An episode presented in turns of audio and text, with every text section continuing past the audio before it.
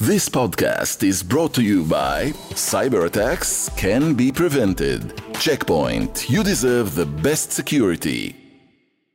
Judgment Day approaches for the Jewish world, but also for Israel's Supreme Court as it hears the case of the planned judicial overhaul, the first phase of that.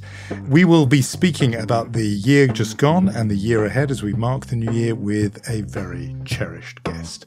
It's Unholy. I'm Jonathan Freedland of The Guardian in London. And I'm Yonit Levy of Channel 12 in Tel Aviv.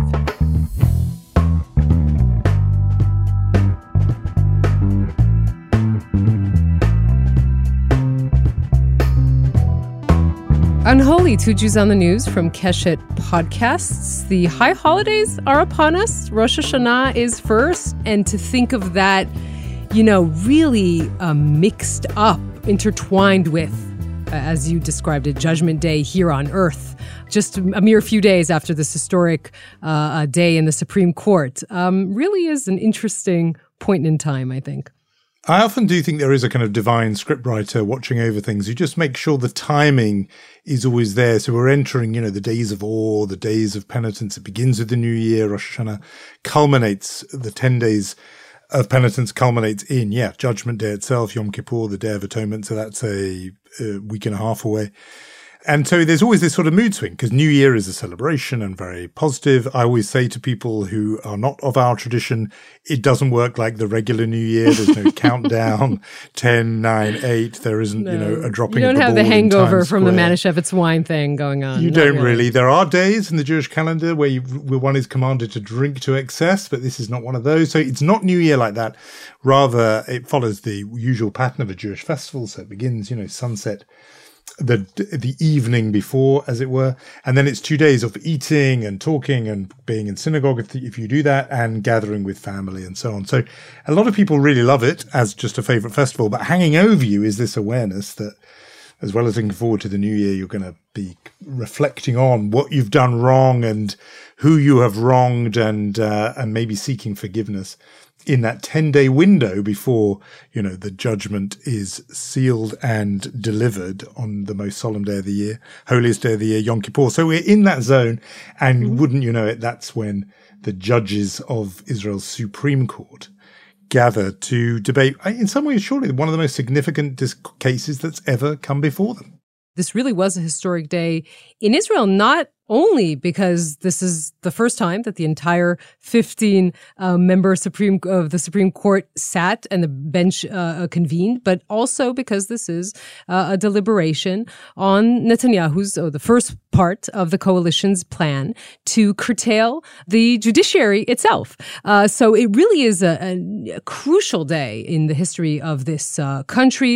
Uh, essentially, the judges were deliberating the reasonableness clause in the decision by the Knesset to strike down. That is an important tool in the uh, judge's uh, uh, quiver, really, an important arrow in their quiver to oversee uh, the um, activities of the government. The minute that has been uh, struck down, uh, now the judiciary and the, the Supreme Court needs to decide if it is essentially disqualifying this law. It would be the first time in the history of this country that the Supreme Court decides to strike down a basic law. We should say again that a basic law in Israel uh, should be the beginnings or the quasi uh, constitution. We don't have an actual constitution. So the decision whether to strike down a basic law is a very dramatic one. That is one of the reasons why there's a whole bench and all 15 judges were sitting uh, in this deliberation. I should also mention before we start our discussion on this that this was not unprecedented, but pretty historic. The fact that it was all on live television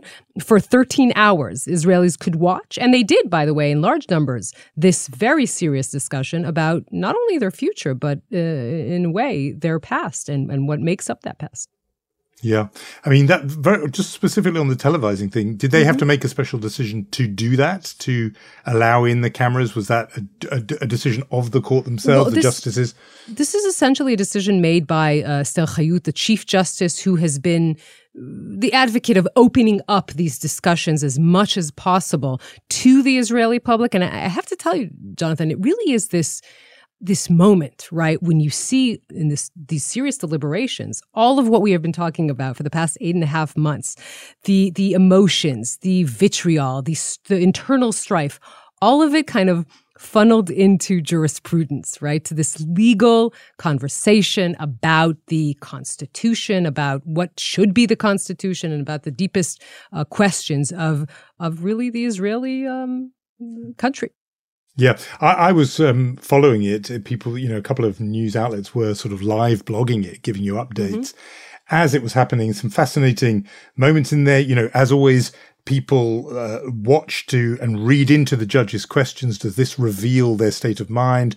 And, you know, I've learned covering US Supreme Court cases that can be a, a fool's errand because sometimes the question can seem really supportive of one side of the case. And in the end, the judge was just testing out the argument was really on the other side of the case and just wanted almost to play devil's advocate that happens in these proceedings. But a couple of the standout lines that leapt out at me, you know, there was one moment where one judge said that you know, uh, it doesn't have to happen overnight with a black or white decision. You know, democracy can die in small steps. That's, I mean, Yitzhak Amit, who's supposed to be the next chief justice, yes, and and and really, I think was sitting just next to the chief justice, and it felt like a that was a big moment. And I thought of that slogan, you know, the Washington Post: "Democracy dies in darkness." You know, just these these these lines that you suspect will be quoted in years to come, mm-hmm. uh, uh, and perhaps that was the intention of the of the judge in saying it in that in that very quotable way.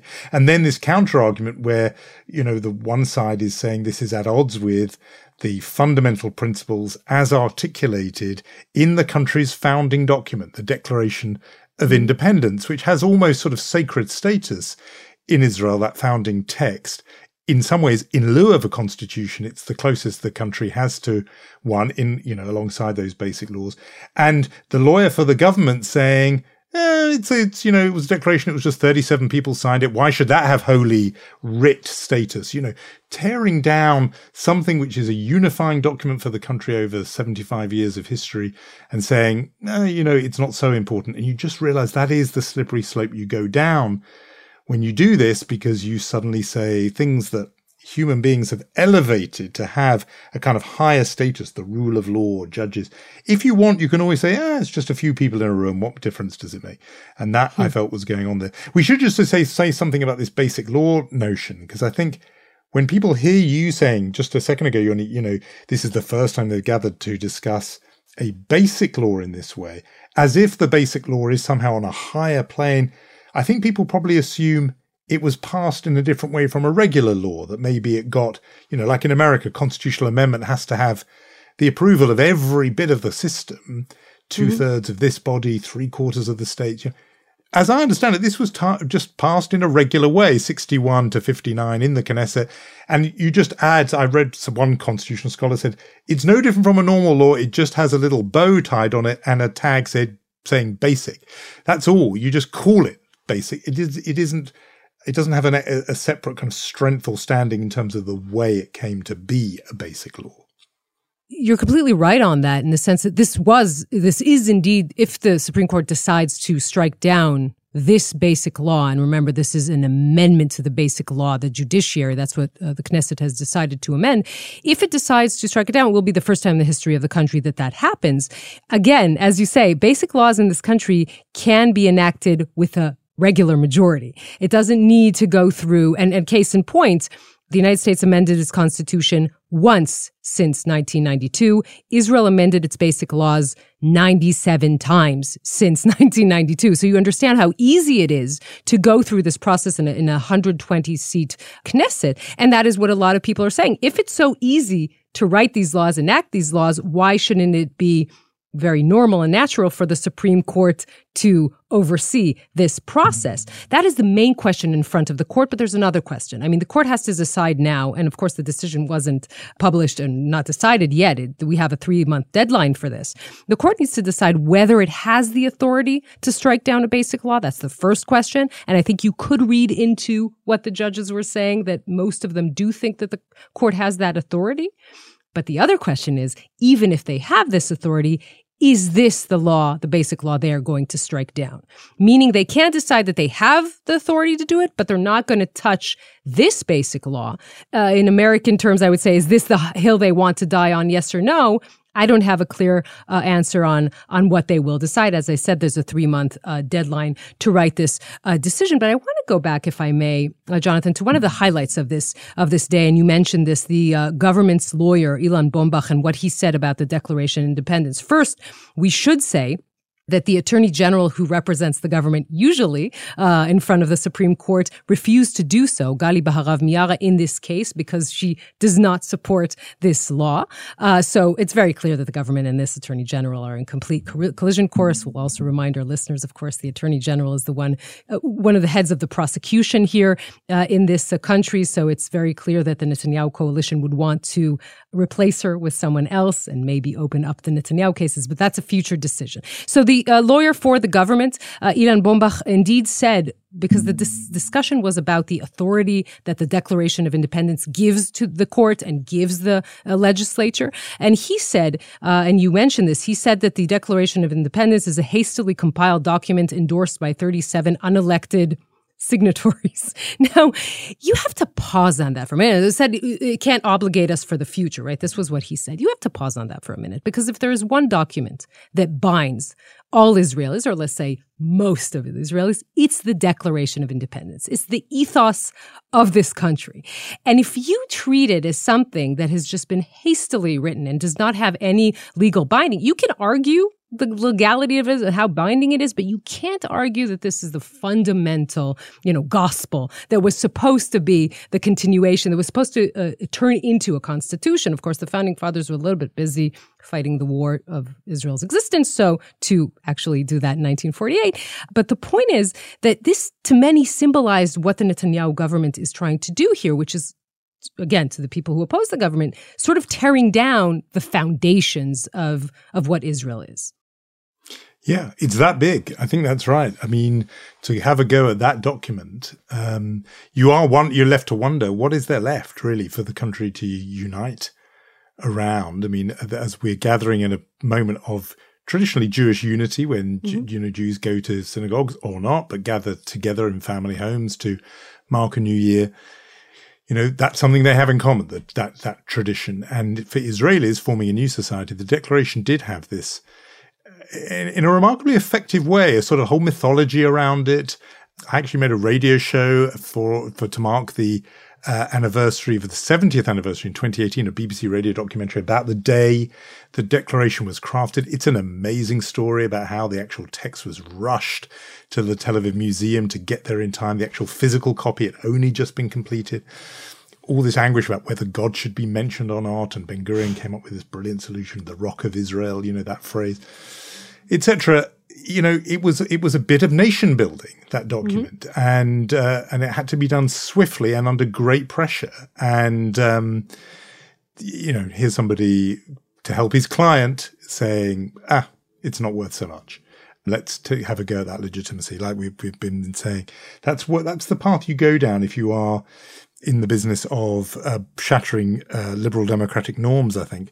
And so that's what this has done. Um, you've told us about the timeline. It is about three months. I mean, I think it's an exquisite dilemma the judges are in. They, they, they've, it's not an easy call for them to make. You know, you can look at them and say, Oh my God, this is an awful thing. It's authoritarianism. Of course, they must strike it down. On the other hand, the point of this case is about rule of law.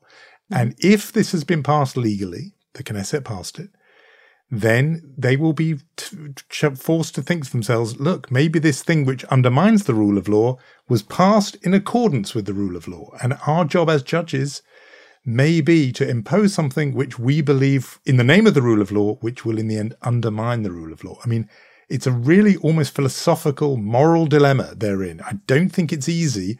A lot of people think, oh, they're liberals. They, you know, they're, they're people like me. I'm sure they'll find this slam dunk. No, I think it will be a hard, mm. hard case where in some ways their sort of moral instincts might pull them one way, but their job is to enforce the letter of the law, regardless of what they think even if it does compel them to saw off the branch of the tree that they themselves sit on. Right. And I think you could feel throughout this 13 hour uh, deliberation that they, if, if it was left to them, they would not have wanted to have this dilemma in the sense that they, if there's anyone, we talked about a compromise or a potential compromise that was suggested last week and thwarted basically as, as fast as it was published. If, if anyone in this country wants, uh, I don't think anyone in this country wants a, a, a uh, compromise more than the Supreme Court judges. Because of course, if a compromise is reached by the Knesset, then that makes this discussion not something that you need to arrive at some sort of a conclusion. That would sort of quote unquote save them from making this decision, which as you said, is dramatic. I think that we should mention that, and we keep talking about this, will this be a constitutional moment, a constitutional crisis in which the Supreme Court decides that a constitutional, semi constitutional amendment is unconstitutional? This whole collision can happen much faster than we think. We were talking about a three month deadline, but next week, the Supreme Court is deliberating this critical hearing in the petition that requests them to order Yariv Levin to convene the Judicial Appointments Committee. He has not done this for a very long time since the, since the government was sworn in because he doesn't agree with the makeup of the uh, committee and he doesn't want to appoint judges with this makeup. He wants to change it. So if they tell him, if the court next week tells him, you must convene this uh, committee, and he says no, that's how fast we arrive at a constitutional crisis before we even make this or see this decision about the reasonableness clause. We should we should say that as well. Yeah. This is a slow motion constitutional crisis, but these will be, mm-hmm. you know, eruptions of an absolute uh, clear and, you know, fast constitutional crisis if it goes the way uh, it seems, you know, almost bound to unfold. But I do want to point out another moment, if I may, in this this very long day of deliberations. It was Simcha Rothman. He is the he's the head of the um, uh, Constitution, Law, and Justice Committee in the Knesset. He was standing in front of the judges, the man who's steamrolling this uh, reform, essentially telling them that they are an oligarchical elite. You know, that was a moment I think that a lot of Israelis were watching it thinking he is unbelievably rude to them. There were people from his political base thinking this quixotic moment in which the hero stands in front of 15 judges. And, you know, the Chief Justice Chayut answers, says to him, We're not here to protect the interests of the court. We're here to, to protect the interests of the public.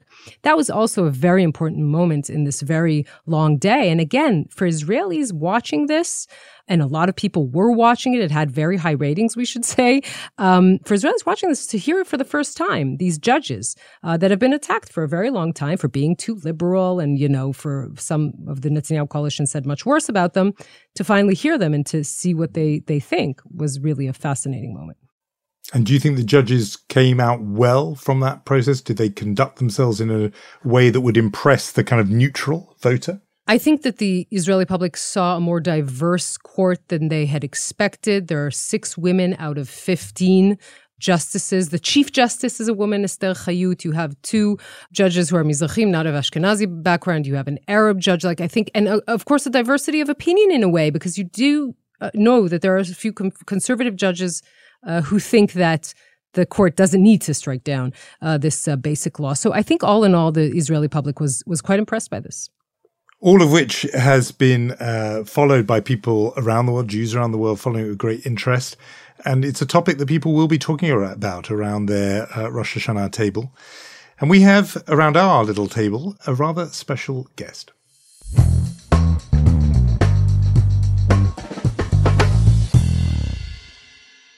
No better person, we believe, to survey the year that's gone by and look forward to the year ahead than New Yorker editor, Pulitzer Prize winner, and recent recipient of the Unholy Cherished Listener Award for the year, David Remnick. David, thank you so much for being with us that, in Shana Tova. That's Shana Tova. That is the best award one could get. I, I, I, am, I am your constant listener. And we really uh, appreciate that. Uh, as I always tell you, there's a quiz at the end of our conversation. I, I even, I, I, even must say, I thought the summer vacation was. Well, I say this with love, of course, over long. Will you pick up that Who beef with Jonathan? off three weeks. God almighty. what is this, France? Social democracy? God we forbid. apologize. We apologize. No back. taking off three weeks anymore. We're sorry, David. Getting the Jewish, a little bit of the Jewish guilt for Rosh Hashanah. That's Did you exactly notice that, right. Jonathan? I, I want to plant it early. So, talking of Rosh Hashanah and this time of year, I, I, I think this is one of those little tests that tells you a lot about someone's personality. So, for Rosh Hashanah, New Year this season, where when it happens, are you one of those people who spends a lot of the time looking back over the last year, thinking, oh, I should have done that, I didn't do this, or are you all about the future and are you looking forward? Such a good question, Jonathan. I forward, onward, mm. Vperedi, as the Russians say. You know, I have kids and um, and I have lots of young people in the office, and I have an institution that is about to turn 100 in about, I guess, 18 months or so. Whoa. The New Yorker. And so looking forward, it seems to me the most productive thing.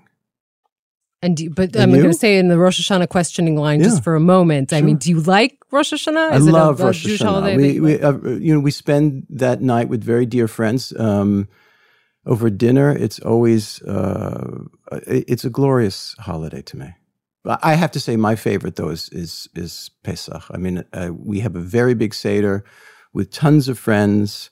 Obviously, missing friends and family too who are gone, uh, but it's a very big table and it's full of joy. It is by far my favorite holiday. It's also yeah. Jonathan's favorite. I don't understand you two. Purim well, is so yours? much better. I mean, come on, you get drunk and wear costumes. What is the matter with you people?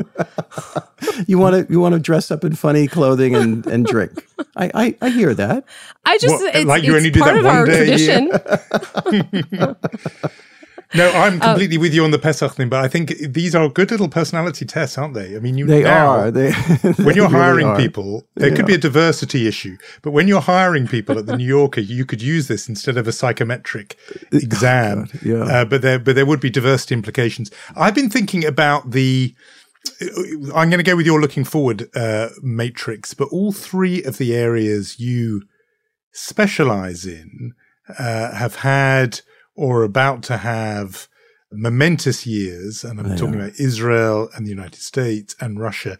So, of those, which is the one when you look ahead that sort of keeps you up at night?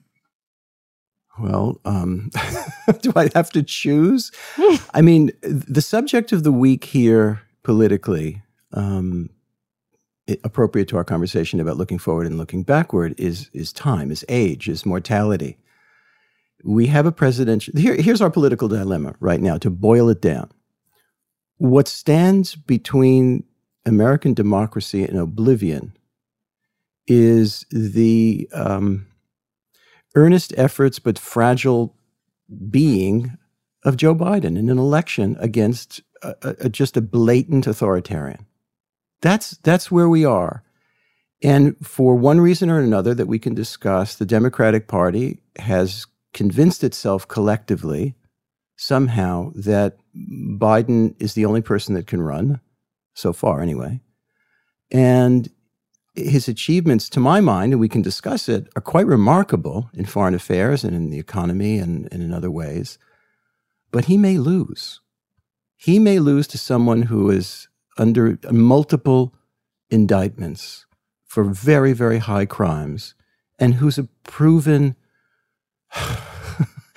uh, it, it, it's incomprehensible the notion of a second Trump term. Incomprehensible, but it's it's quite possible. That's that's that's the situation that we're in. So the everybody is talking about age, capacities, coherence. Um, you know how old this one will be and that one will be if they got a second term. It's it's it's very very nerve wracking.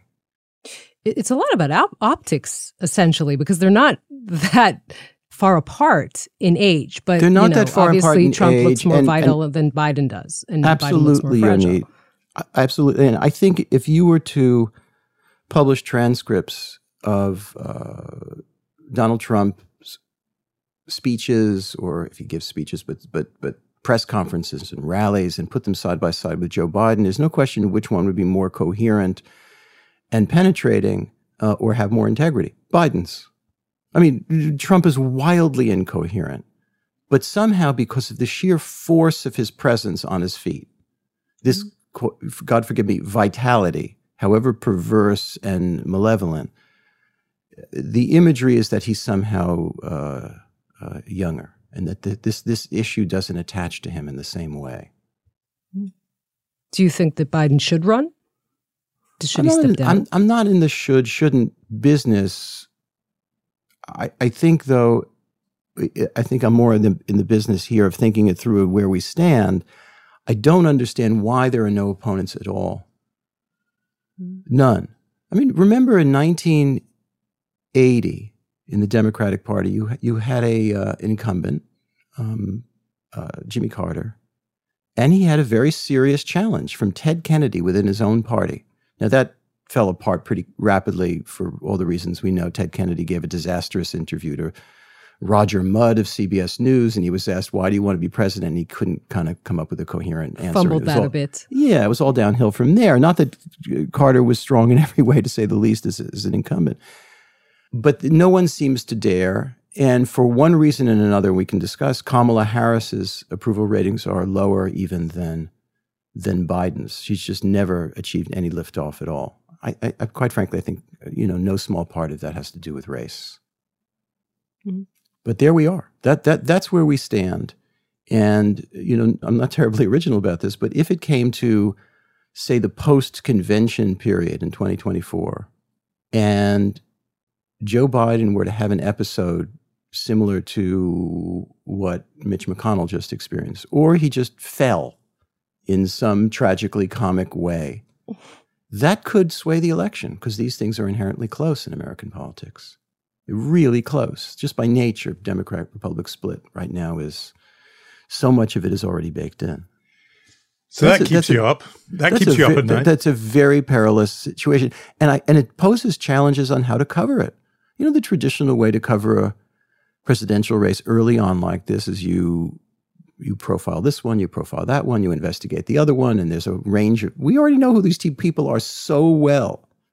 I mean, I just read Franklin Foer's book, uh, The Politician, about Biden, and uh, you know, it's it's, a very good job. It's a very good. He, he got quite inside. But, you know, he's a familiar character in American politics and has been for 40 years. I don't know what the hell I don't know about Donald Trump at this point.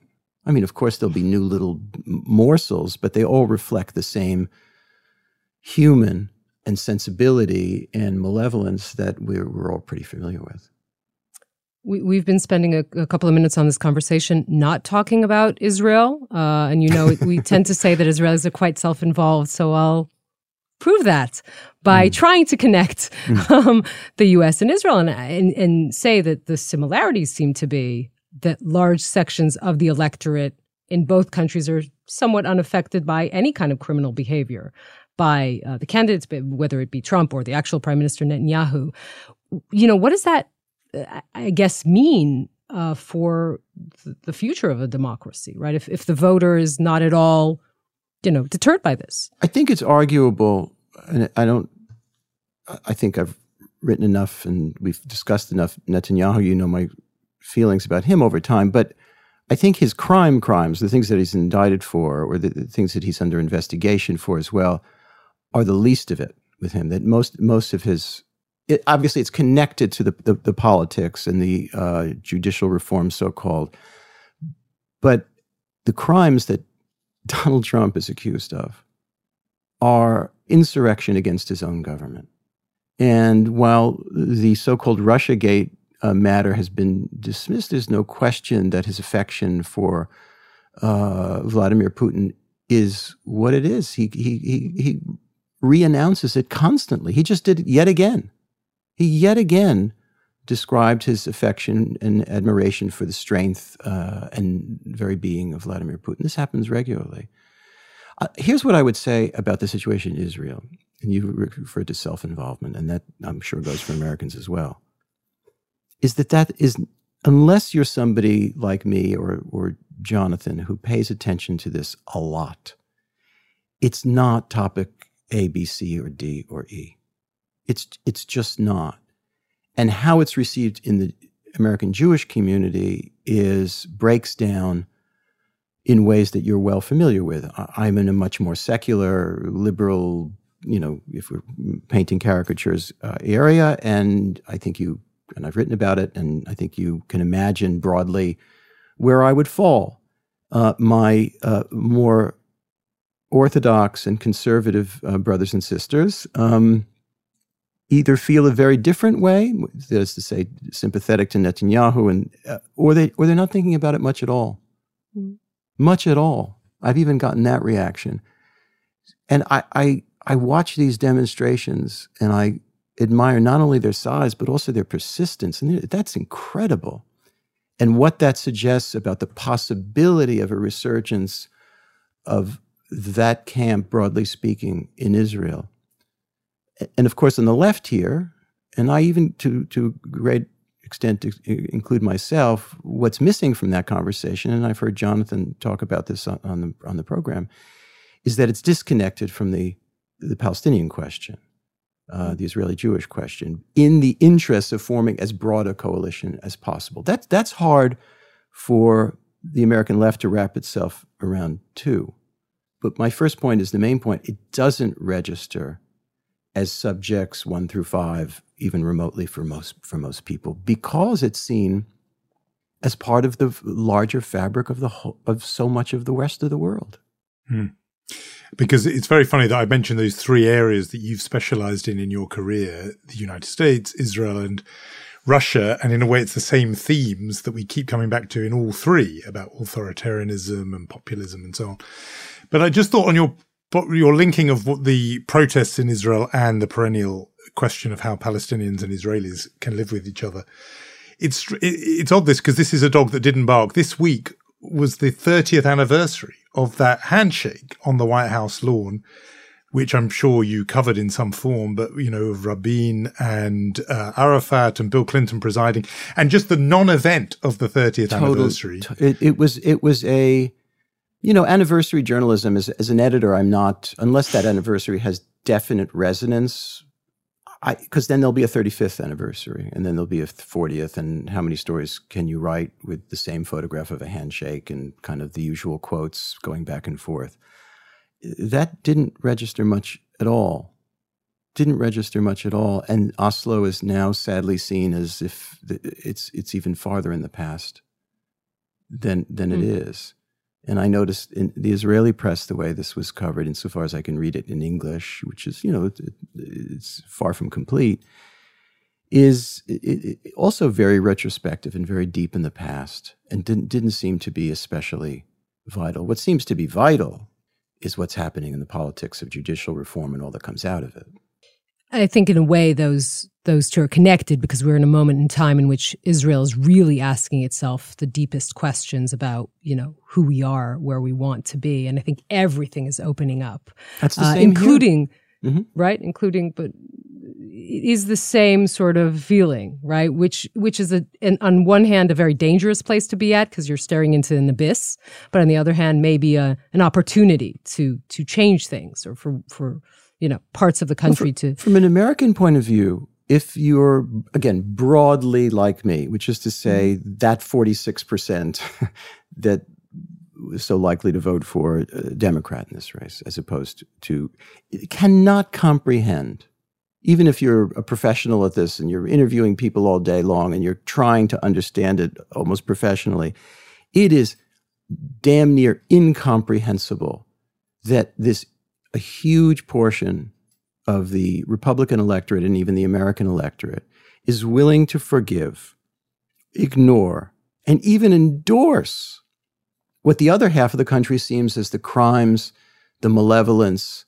the foolishness, um, and all the other qualities that attach to Donald Trump. They, we, this is a country that doesn't understand each other even remotely, even remotely. And it seems that the greatest quality that a Republican congressman, congresswoman can have is the ability to own the libs, not to conceive conservative minded legislation, not to uh, protect the interests and the well being of, of their citizens in a way that's seen as conservative, but to own the libs, to play with their minds, to create huge false equivalences. That look at look at what's happening now in Congress. Right now in Congress, the two great waves are impeach Biden and shut down the government. Impeach Biden and shut down the government. And if that doesn't happen, we'll we'll bring down the Speaker of the House, the Republican Speaker of the House. This is considered the constructive activity of the Republican Party. That's very hard to comprehend. I just wanted to go back to the Oslo bit of the conversation, partly because of what you said about how it's not topic A, B through, you know, oh. L or M. I mean, I know that, but for somebody like you, and you get you sketched out your milieu of, of sort of liberal Democrat, New York, etc. A sort of article of faith for the for thirty plus years will have been, yeah, it's terrible, Israel, what's going on there? Um, you know, insert latest event, uh, but the ultimate resolution is a two-state solution. That's obviously how this has got to be resolved, and it's you know really sh- it's a great shame that it hasn't been embraced yet, but that's eventually where we're going it's 30 years on since the uh, you know the big two state solution breakthrough happened that handshake on the lawn oslo accords it didn't lead to one things have only actually you know deteriorated. Does somebody like you have a rethink in your mind about what the ultimate even if it's a long way off and no one's talking about it well what I, the look, ultimate I, I resolution of this should be? Along with the the bible you know despair is the ultimate and unforgivable sin. But when you see the course of how settlement has gone, when you see the course of how Israeli demographics and public opinion have gone, when you, when you look at the diplomatic history of the last 25 years, when you've seen terrorist acts of the past 25 years, which are serious, those don't conspire to uh, inspire any confidence in Oslo. And if in American or Israeli political commentary, as I understand it, if you kind of speak up for Oslo, you're seen as a terribly naive sentimentalist. A terribly naive sentimentalist that doesn't understand present realities. The, the fact is that the number of American political actors who are, you know, still talking about the two state solution do so as a kind of throwaway line, but they're not invested in it. They don't see the political capital of trying. There are other issues to tackle. And they move away from it because it's it's it, there's nothing in it for them other than losing. And look at Joe Biden and Netanyahu. This is the, what is in it for Joe Biden, who has limited time, limited political capital, to say the least, to invest yet again in in two state solution efforts when the Israelis don't believe it, when the Palestinian side is so fractured, it's almost ignored, which to me is also a, a recipe for tragedy in the end. Mm-hmm. Uh, if we are on the topic of of tragedies, I would want to sort of open, uh, widen the prism and talk about sort of where a kind of world health check where we are uh, at the end of of uh, this Jewish year. And I don't want to be too pessimistic, but if we're looking at you know, Russia, Ukraine, you know, Iran isn't growing weaker, Putin isn't growing weaker. Let's focus on Putin and, and Russia and Ukraine. Is there any, are there any reasons for, for optimism here? In the, sh- in the very short term, not at all. Uh, I, I don't know why uh, you, you, Ukraine would be in the mood for love. I mean, in, in, for negotiation. Negotiate with whom and and for what? To negotiate away some huge chunk of the eastern and, and, part of their country as well as Crimea. That's not happening.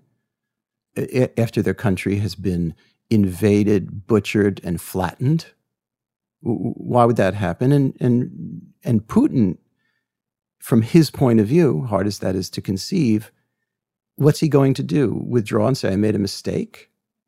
I, I don't think he's capable of that either politically or morally so in the very short term, most of the coverage has been military, which is to say, has this counteroffensive worked? Has it not worked? I think the general consensus is that it's it, it hasn't been a disaster, but it certainly hasn't been a colossal uh, breakthrough uh, in military terms. And so there you are.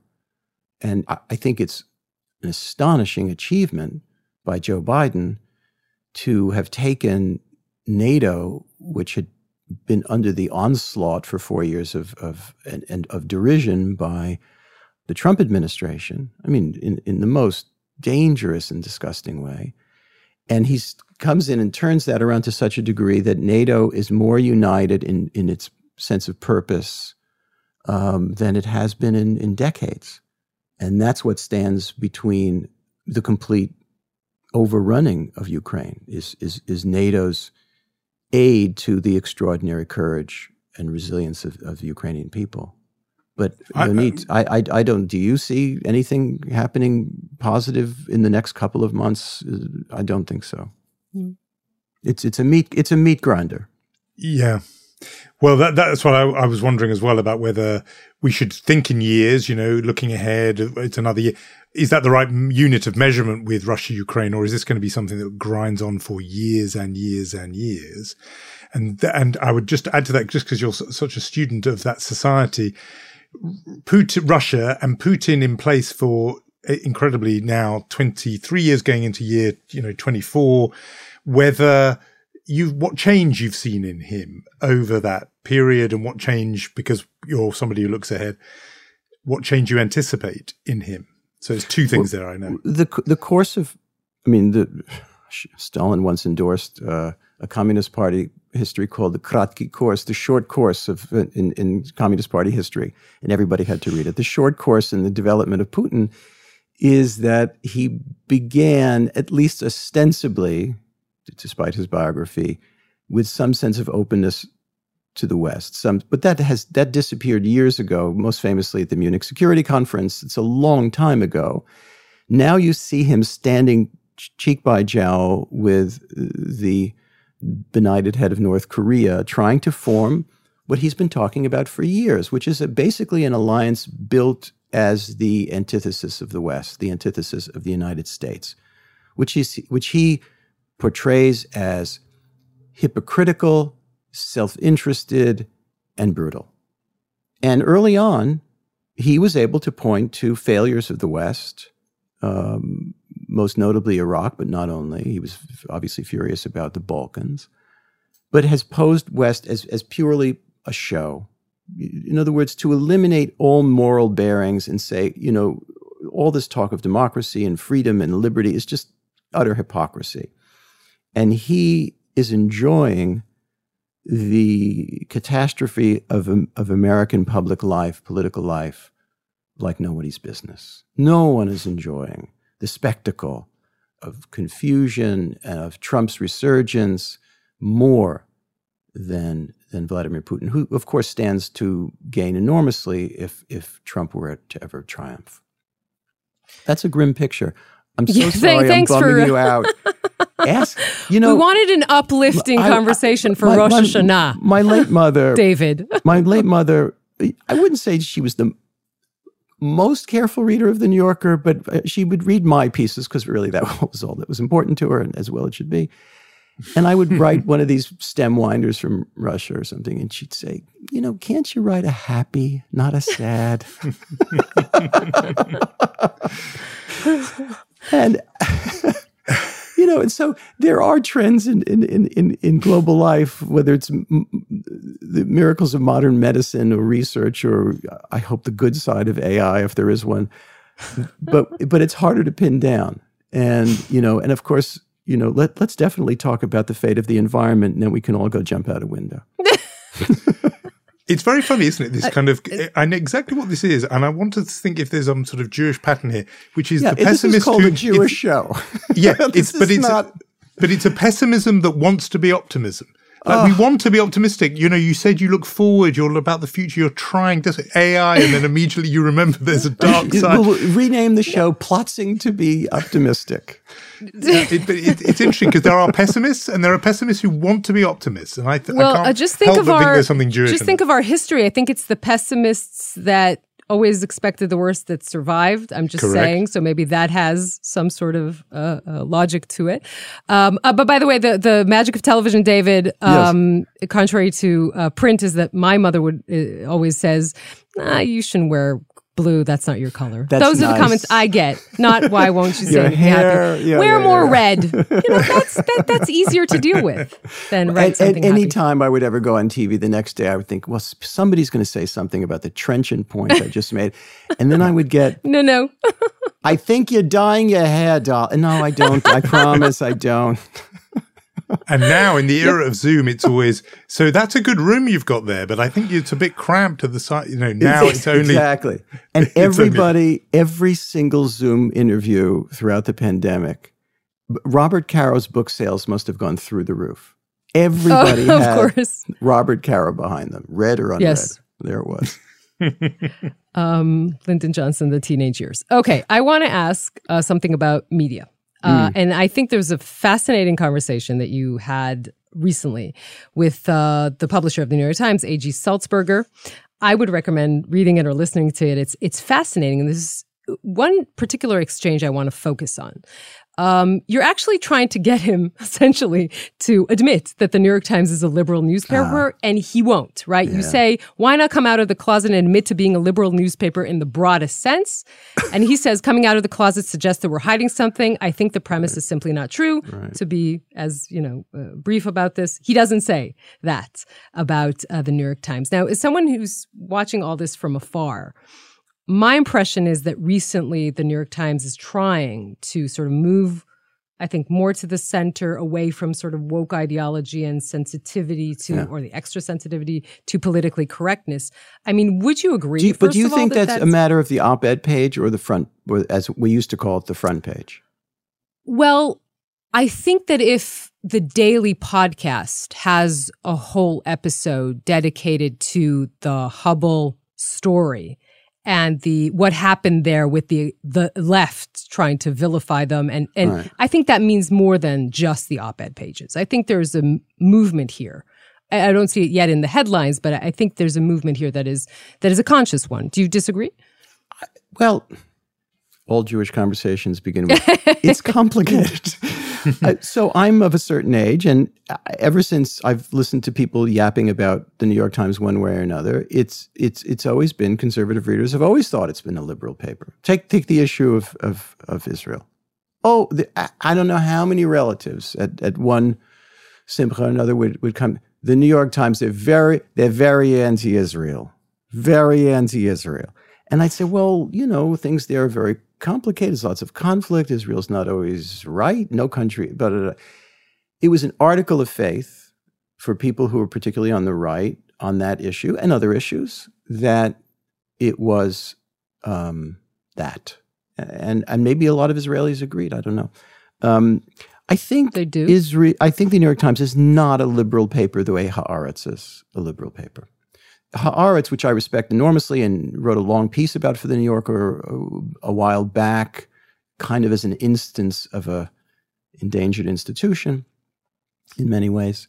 Um, that Haaretz combines elements of both the New York Times and what used to be called the village was used to be the Village Voice. In other words, a, there was this not that it was countercultural so much as that, uh, to my ear, opinion infuses Haaretz a little bit more throughout the paper than it does in the New York Times. That said, I think every executive editor of the New York Times that I've ever met at, or have read about, when they're in office, they say what A.G. Sulzberger says, which is, of course, we're not a liberal newspaper. We're, we're fair and we're deep. And, and they're, by the way, I think they're all that too, or they strive to be uh, all the time. Mm. When they're out of office, they're a little looser about it and they admit it and they admit it in a certain way. And here I think A.G. Sulzberger was pretty clear, even in that interview with me, is that if you went through that newsroom and asked, got a sense of who people had voted for and where they went to school and where they live in New York, and you know, they live in big cities. Yeah, they they fit a liberal demographic. But I don't find as an institution, there might be exceptions, as an institution, that they're on the front page, as we used to call it, in other words, in their news coverage, that they're biased. Mm-hmm. But I, I think that there, I think the very nature of what journalists do can skew liberal because they're they're reporting on change. They're, they're uncovering truths that want to be covered up. So that's seen as a quote unquote liberal activity. And maybe in the broader sense of liberal, it is. Now, at the New Yorker, point of view is more allowed in, in reporting pieces, but it has to be earned and made plain and be fair, and other points of view need to be reflected. Well, I just wondered with the New Yorker, have you felt that the because the times have changed? I, I mean, small t, the era that we live in has changed. That the New Yorker has had to change. In other words, that some of the uh, sort of niceties that allowed you to be, you know, capacious for other views and so on. When you have people denying actual factual truth, you've suddenly sure. got to get a bit more trenchant and you have to, I'm not saying come off the fence, but you know what I mean. For sure. For sure. I think we talk about that all the time. But remember, there's a, there's a tendency to think the present age is uniquely this, that, or the other thing. I, I remember the New Yorker existed during, you know, the upheavals of 1968 and the Vietnam War. Those those dramas played out in their pages. And but it was also, and I think about this all the time, as liberal on the war as Jonathan Schell may have been, in, uh, for example, in in the New Yorker in, in during the war. It was also a magazine that was, well, it considered itself enlightened, had just one or two black writers at any given time. It was very proud of itself for publishing James Baldwin, but that was one long piece. One long piece. And we've done much, much better in, in recent years, but very belatedly. We certainly don't have enough um, Latino writers. I think these issues matter. I don't think they smack of um, you know, as Republicans put, put it, woke ideology. And I think uh, Yonit was putting scare quotes around it. We was discussing it objectively. In the present sense, we're always blind to some of our um, oversights, prejudices, and stupidities. So I think the New York Times is a remarkable institution. I don't want to sound mm-hmm. like an apologist for its its um, its flaws, and I am immensely relieved that it found a way economically to stay in the hands that it's in. Because I think the Sulzbergers, you can argue about this moment, that moment, but they have great journalistic values and they support journalism. And they are not, by the American standards of plutocrats, especially rich. And there was a real moment when the New York Times, which was doing very poorly, say a decade ago, that it was either going to get bought by Carlos Slim, the Mexican uh, communications oligarch, or maybe Michael Bloomberg, who never struck me as somebody who really liked the New York Times at all. And that would have been bad for uh, American journalism, and it would have been bad for uh, even American civic life. Um, can I ask about your new book, David? It's called Holding the Note Profiles in Popular Music. Um, I would say that some of us who've known you for years maybe expected to read a proof or a PDF, but no, no, bought it on Kindle like everyone else. I was, uh, you know, Always holding the, the edition on Kindle now. I paid fourteen ninety nine for it. Excellent. Um, did you get that? Did you get a little bit I of did. that guilt back? But you have, do you have an expense you? account at uh, Unholy? Huge. fourteen ninety nine. By the way, fourteen ninety nine seems awfully. Um, I don't know. What do you think, Jonathan, for a book? A little cheap, no?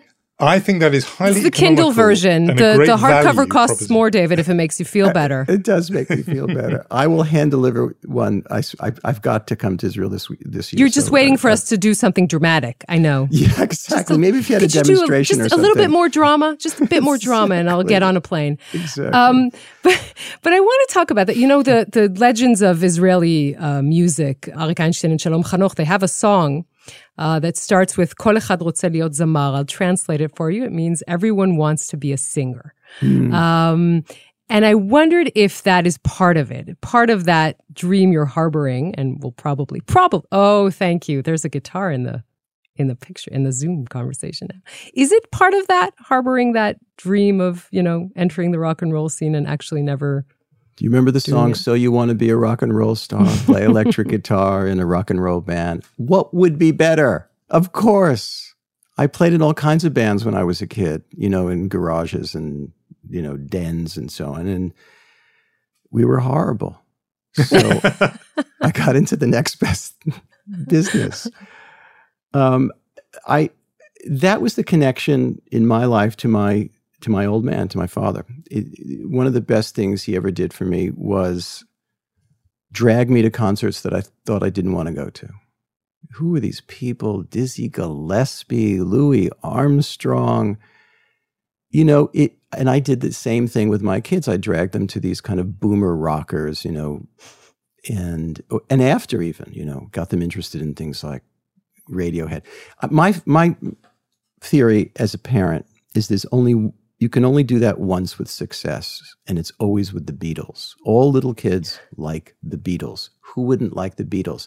And then as a parent, you get cocky and you think, well, now they'll like, I don't know, middle period Dylan. no, they will not. That's the end of it. That is the end of it. And they are onto their own thing. But I, th- this is a book that's mainly about people in the rock and roll business as they age, as we all do, and what happens to their music, what happens to their lives, how they how they face this. And so there are pieces in there about Springsteen and Dylan and Patti Smith and Mavis Staples of the Staples Singers and and the great Leonard Cohen, eh, you know, who obviously came to Israel in 1973 and played in for soldiers and had a very interesting relationship to Israel. And with Leonard Cohen, I went to see him as he was dying. He knew he was dying. And we sat there together in his living room for you know, li- like it was like work. For, you know, was, he was going to do this from nine to five for two days running. And I've never met a more eloquent artist, not least at the end of his life. And it was one of the most remarkable experiences of, of, of my life to, to see how he looked back on his own performances and failures and triumphs and then and and his sense of spiritual life buddhist jewish uh, all the rest and and how he faced death. It's, it's, just one of the great experiences of my life. And to have seen him i only saw him on stage once and it was in this final tour and it was transforming. I'll never forget it. He, and and his music was never better than when his voice was in an old man's voice one octave lower than he even had when he was a young guy so th- people can't see that I'm nodding to every word you're saying. I, I, no, and I, I read mean, Jonathan's column in the Guardian about seeing Springsteen. I think it was in Hyde Park, right, Jonathan? Yeah. And you know, you're watching a 73 year old guy who, by the way, just stopped his tour because he had, wait for it, a peptic ulcer. Oy vey. oy. oy. Oy. I have a peptic ulcer. And, you know, and, and God bless him. I hope it goes away. But uh, so it's about, the book is about music, but it's also about um, not to get too grand, mortality. No, and they they are li- intimately linked. I that's what I saw when I saw Springsteen performing. But your Leonard Cohen piece, I remember it so well, and it was. I mean, for me, it was very affirming of a, of an argument I've made on this podcast a couple of times, which is I believe he is the most Jewish artist of the 20th century, and I know there is argument, and so I want to hear your counter to that. I think that's true. I think that's true in his sensibility. I can't think of another artist who while writing songs was also reading the Zohar, but and not not in a kind of trendy way, not in, like in some, you know, God forgive me, I hope I'm not being mean here, but you know, Madonna, I think, didn't she visit Sfad and got involved? She had the Kabbalah the red thread of Kabbalah. 15 minutes. And he was very serious. He's a serious spiritual seeker and reader and intellectual who also happened to write terrific pop songs.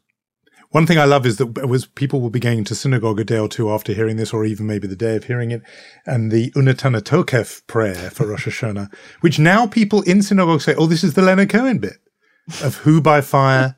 Who by water and so on and you know there is something deeply rabbinic to me about his his own gloss of that ancient text he was a synagogue goer i forget the name of the place in la and he's in our interviews he talked endlessly about his growing up. First of all, he's a well-to-do kid. You know, his Montreal. They were, I think they were in the schmata business, if I'm not mistaken. And they probably didn't call it that. They didn't. Just a guess. I think I'm right about that, or at least partly in that. And then, you know, he, he had a real synagogue life, a real life of an upper middle class kid standing, you know, for long hours on Shabbat in, next to his parents, and he's buried uh, near his parents in the same Jewish synagogue in, in, in Montreal. He is a rooted, was a rooted person intellectually and geographically in a way. And you know, he, I think he enjoyed the pink Cadillac just fine, um, although he didn't seem to do well with money. But with women, he did okay. His father, clothing store owner Nathan Bernard Cohen. There you go. Clothing store owner died when Cohen was nine years old, and the family attended Congregation Sha'ar Hashemayim, uh, which the he then featured in. You'll remember the synagogue choir features on uh, "You Want It Darker," singing mm. Hineni in the Not only final that, brilliant a- album. after he died, I was invited to speak at that very at that very shul, and the cantor was so proud to have been on that album. So you know, I'm trying to think where cantors appear on Exactly. other, other albums. I can't think of any. I can't It's- think of any. Not at that. Not at that magnitude. He was a magnificent human being. I'm, I'm thinking back to that legendary piece of yours. What I remember starkly from it is that point where you describe him as a Jewish mother trying to convince you to eat anything, which is very ah. Jewish y. Oh my god! It was like every ten minutes, and he had all this stuff, gefilte fish, and and and and he was a big proselytizer of the Montreal bagel, which is something. I, and this is going to be the most controversial part of our our conversation. I'm sure. the Montreal bagel is as overrated as the Yankees this season.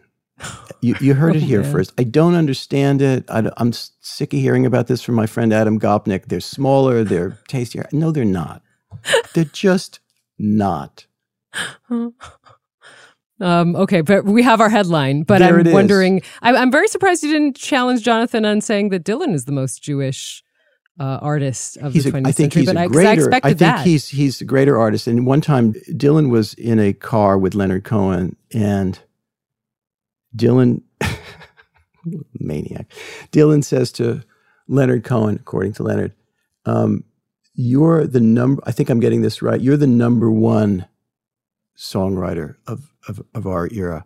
I'm number zero. And Leonard Cohen took this to mean that Cohen was pretty good but Dylan transcended all rankings and ratings and so on. Um, and, and I think he's right. I think he's right. And here we are. It's 2023.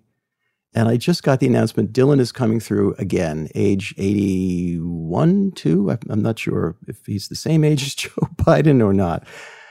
And he, like Verdi or Titian, is that rare artist who, in old age, is continues to change and have more things to say. Um, that is not the usual artistic pattern. Usually, you develop, you have a moment of originality, you imitate yourself, and then you fade, and that's a miracle itself. This, Dylan is off the charts. I stand by that. That and Montreal bagels. That's that's where I plant my flag.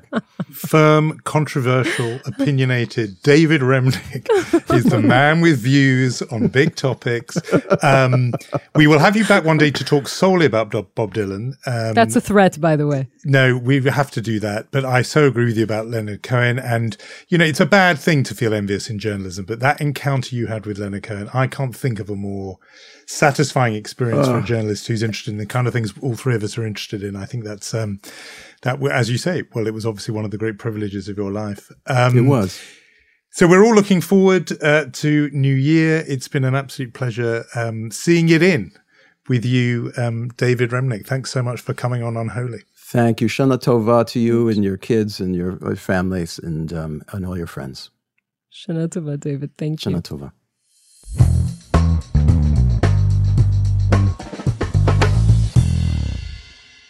Well, that's my idea, possibly, of Rosh Hashanah heaven, sitting around talking about Leonard Cohen, slice of honey cake at my side, with uh, somebody who is a total devotee and had the, as we said, the great privilege of that encounter. But yes, the debate, Dylan uh, Cohen, is just, you know, it's endless. And with a guest as eloquent and brilliant as David Remnick, it is an absolute pleasure to do it. Yes, and and we will um, forgive him for not giving us enough reasons for optimism. Although the end of our conversation was, I think, optimistic. Probably the answer uh, is music and arguing about Jewish singers, and I think that could maybe lead us into an a good New Year. He did. He gave us some sweetness there um, to end on. But you're right. Forgiveness, the theme of uh, the season, and therefore leading us naturally to our awards because the spirit of forgiveness is not often aroused by our choices for chutzpah. Well, I seek forgiveness from you, Yonit, because so often I end up looking to you to anoint our award winner in this chutzpah category. So go on one more time. Who who who stands out this week? Yeah, well, I, you know, in a minute you're going to choose your mensch of the week and mensch of the year. So I will just sort of giving you, you know, in answer to that. I decided to choose the biggest chutzpah of the year. So we we mentioned the story before, but I was just giving the sort of ultimate chutzpah award of the year. Would that be the right way to call it? And we we looked long and hard because the competition is quite fierce. Um, when you look at all of the stories we uh, brought uh, in this year, I think probably our biggest winner and you know, if you have a disagreement, just tell me. Is the story of Aryeh Deri? I think we it was on episode 101, if I'm not mistaken, that we uh, presented the story for the first time. Uh, Aryeh Deri, the chairman of the Shas party here in Israel, was trying to explain in a tweet why he is um, making sure that it would be easier for uh, Holocaust survivors to, you know, how it can make life, life being the operative word here, easier for Holocaust uh, survivors. And what he tweeted was, uh, we decided to help them here in Israel financially, uh, to give them a, f- I'm sorry, it's even funny. The second time around, funnier the second time around, a 50% discount on their burial plot which really is just jaw dropping chutzpah. If you want to help people, help them when they're alive. Uh, and another point to make on that is probably why give them a 50% discount if this is so important to you. Just give it out for free. Um, so I'm that was me choosing my favorite chutzpah award. It stood out even year. at the time. Even at yes. the time, it stood out as just being another level. He had taken chutzpah to another level. It is truly like something somebody might make up I think it's a worthy winner of our most chutzpahdik act of the entire year. Generous to the Holocaust survivor by saying, not here's a burial plot for free, which would anyway have been a bit tricky, but we'll give you a 50% discount. it's horrible. It's like, I'm afraid, even it's like, it sounds like the punchline of an anti Semitic joke. That's how horrible well, that he did erase the tweet quite quickly, but you know it's still there. Damage. It's, the damage um, was done, and Unholy never forgets. With our capacious memory, we remember that story. En route to Mensch of the Year, which I think there's probably only one winner. It has moved people around the world as they have watched it. People have had those photographs shared on social media each Saturday night, and sometimes on other nights too. And I'm talking about the hundreds of thousands, by some estimate, maybe millions, if you add them all together, uh, of the Israeli public who have come on the streets, those protesters, to save their democracy. It has inspired people we know in Poland and Hungary and around the world. Even people who really are not too sympathetic to Israel have had to say, we take our hat off to the Israeli public and the demonstrating public because they cannot think of a more, and scholars of this subject have said, there is not an example of a more sustained mass participation movement against authoritarianism and to save democracy than the Israeli one. In the academic literature, it stands out as a rare example. And the sheer stamina, they have been doing it, as you said earlier, Yoni, from the very beginning of the year, week after week after week, in huge numbers. So I think the mensch of the year are the public who have turned out for these uh, Save Democracy protests uh, and uh, glad to nominate them. I want to kind of continue your thought to say something about the year ahead, the year that we had, and what we are looking into, because this won't be, I'm sad to say this, it won't be a quiet year for Israel. It's very clear that the judicial overhaul and uh, the protests are not going away. It's very clear that the divides that maybe Israel has been successful in hiding for a very long time and now been exposed. This is not going away. There are a lot of other questions and deep questions about exemptions of ultra Orthodox, or of course, security related questions, uh, and a lot of feeling about the tensions, the security related tensions in the air. But I will tell you that I'm a little bit optimistic. That might be surprising to you. You know, I'm not an optimist at heart because living in this region, you do need some optimism and a hefty dosage of ability to deny that's for sure.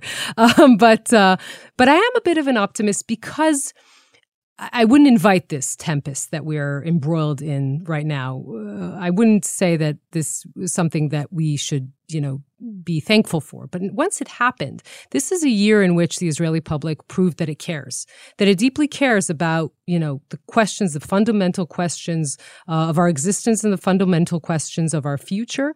And this might be the year where we, you know, grow up and decide who we are. But I think that about that, this is, of course, you know, very tumultuous time. It's a very uncertain time. But I think that we can, all of us, all of the Israelis, or at least the sort of, you know, not the radical fringes of both sides, but the mainstream is Israel can uh, emerge from this uh, uh, better. Well, it's like we talked about with David about Jews and optimism. Um, I think Jews are pessimists who want to be optimists. It's a kind of optimistic form of pessimism, and I think you or a pessimistic form of optimism. It no, really depends I think, on I think it's different. It yearns for optimism. It, okay. it, it bends towards optimism, even if it is a little bit aware of the reality. So I think you've articulated that very affectingly, actually, and that is a very encouraging thought for the year ahead. I think we want to say to our listeners, um, you've been with us for this past year and you know and before. We wish you a happy and sweet new year wherever you are, and uh, and same to you, Yonit Shana Tova. And we, you and I, will see each other back around our metaphorical New Year table. Uh, next week. And we will say our thank yous to Gaia Glazer, Omer Primat, and Rom Atik. You have a very good year, Johnny Freedland. Don't get too drunk on uh, grape juice and gefilte fish. Um, that and potent combination. and intoxicating, cocktail. I would say intoxicating combination. Uh, and to new adventures and new experiences. And we shall meet next year. Yeah, Shana Tova. Shana Tova.